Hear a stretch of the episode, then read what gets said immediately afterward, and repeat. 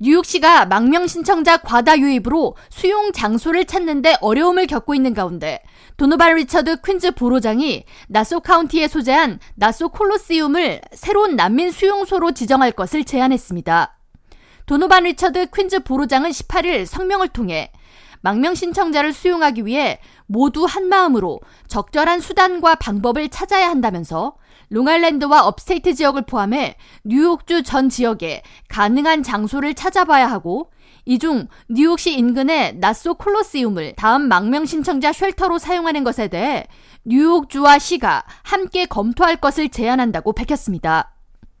이에 대해 브루스 블레이크먼 나소 카운티장은 즉각 반박 성명을 발표하며 국경을 넘어온 망명 신청자들은 검증되지 않은 사람들이며 이미 upstate 지역에서 범죄도 발생했다면서 나소 카운티에서 절대 그런 일이 일어날 수 없다고 맞섰습니다. 일부 나소 카운티 주민들도 나소 카운티는 이미 많은 주민들이 거주하고 있으며 일부 지역은 인구 과밀 현상을 보이고 있다면서 여기에 추가 이민자를 받게 되면 기존 주민들의 삶의 질이 크게 떨어질 것이라고 반발하고 나섰습니다. 이와 같은 공방에 대해 캐시 호컬 뉴욕 주지사는 뉴욕시 내에서 추가 이민자 수용소를 찾는 것에 집중하고 있으며 여전히 뉴욕시 다섯 개 보로 내에 이민자를 수용할 공간이 있다고 밝혔습니다.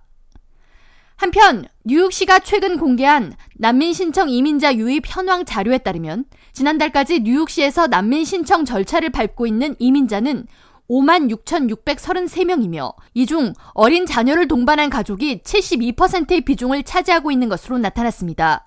가구 수로 보면 약 11,499개 가정이 자녀를 동반하고 있으며 이를 학령기 아동 수로 환산하면 약 17,602명의 어린이가 오는 가을 학기 뉴욕시 공립학교에 입학해야 하는 상황입니다.